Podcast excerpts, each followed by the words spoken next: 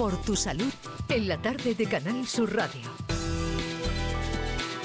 7 menos 10 pasadas y vamos a la pregunta. La pregunta de la tarde en el espacio por tu salud es la siguiente. ¿Cuándo una resaca es una urgencia? Claro, porque si la resaca va acompañada de síntomas como mareos muy fuertes, sequedad extrema en la boca, orina oscura, em, pues podría estar indicando una situación de emergencia. Así que vamos a preguntar cuándo una resaca es una urgencia al doctor Fernando Caballero Jiménez, técnico de emergencias sanitarias y técnico en cuidados auxiliares de enfermería. Además es instructor de cursos de primeros auxilios y por eso nos viene muy bien que hoy responda nuestra pregunta. Fernando, bienvenido. Gracias por acompañarnos. Buenas tardes, Mariló. Encantado de estar con vosotros de nuevo. Pues vamos con esto. ¿Cuándo una resaca es una urgencia? Bueno, digamos que ahora creo que, tenemos bastantes ejemplos después de tantas fiestas de, resaca y demás, y además en el hospital hemos tenido bastante. Eh, la resaca es realmente una urgencia cuando eh, se sale de lo habitual. Es decir, nosotros eh, consideramos que un dolor de cabeza, un vómito, una orina fuerte, una orina de color extraño, si no provoca dolor, si no provoca em, eh, a, la hora de, orinar eh, una sensación extraña, eso puede pasar incluso con unas sensaciones normales.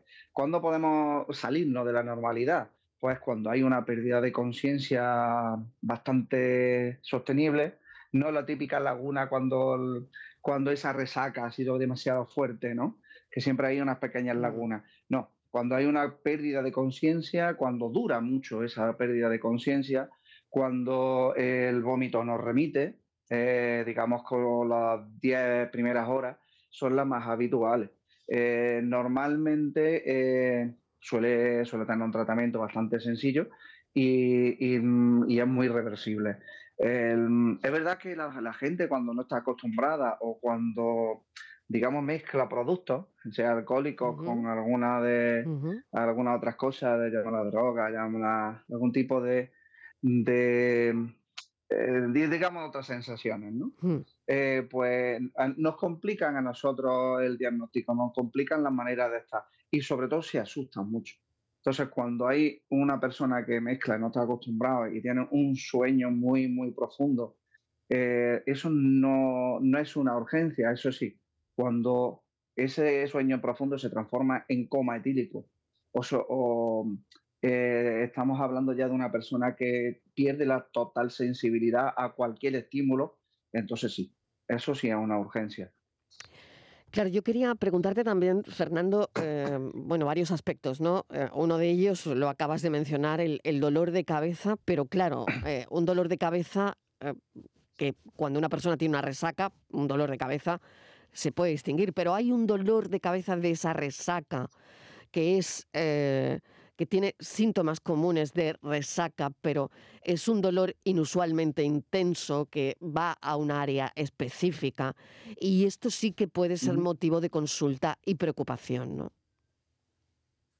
Bueno, los dolores de cabeza, como bien dice, son, son muy frecuentes y además eh, las primeras horas de la resaca, llamamos de resaca también a, ese periodo de, que va desde desde la última copa que estamos hasta que te sientas mal, porque hay un periodo de, eh, donde están anestesiados, digamos, y en ese limbo que nos que gusta estar. Eh, evidentemente, eso, ese dolor de cabeza eh, es una urgencia cuando perdura en el tiempo y no se alivia con los analgésicos, analgésicos habituales. Estamos hablando de un paracetamol, estamos hablando de un ibuprofeno que siempre la gente confunde un poco ibuprofeno siempre para antiinflamación.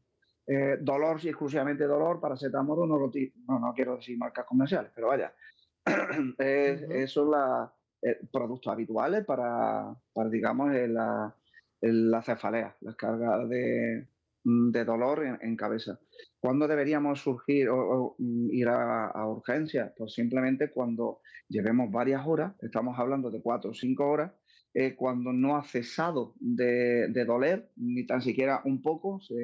digamos que el, el, dolor se mide por una escala y si no ha cesado un poco en ese dolor donde el analgésico ha tenido que actuar, pues entonces vamos a vigilarlo si a, lo largo de una mañana, a lo largo de una tarde, son 10, 12 horas, son las resacas habituales, eh, que puede durar 24 mm, horas, pero el dolor que se puede situar eh, como peligroso, podríamos decir un poco en la eh, el zona, digamos, cerca del cuello, donde, donde las cefaleas suelen ser más fuertes. Las habituales son en, la parte frontal y esto podrían indicarnos de alguna subida de tensión añadida al exceso de, alcohol.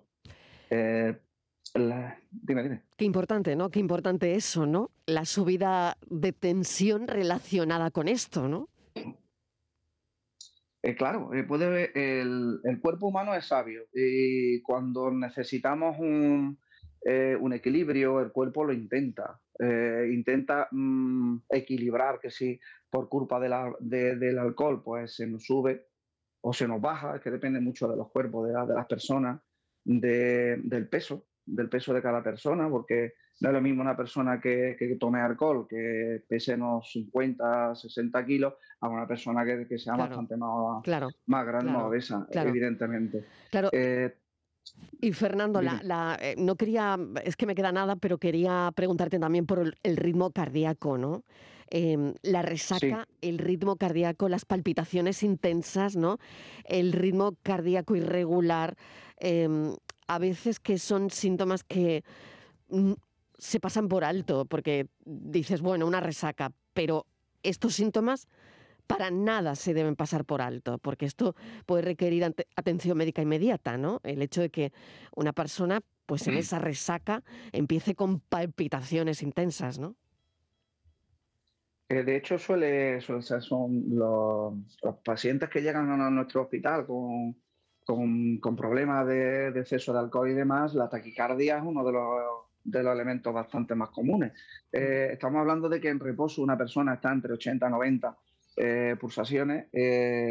cuando estamos un poquito más alterados haciendo algún tipo de ejercicio, pues ya se eleva 120, 130, 150, depende si era deportista lo normal es en reposo a 140 es un ataque cardíaco importante.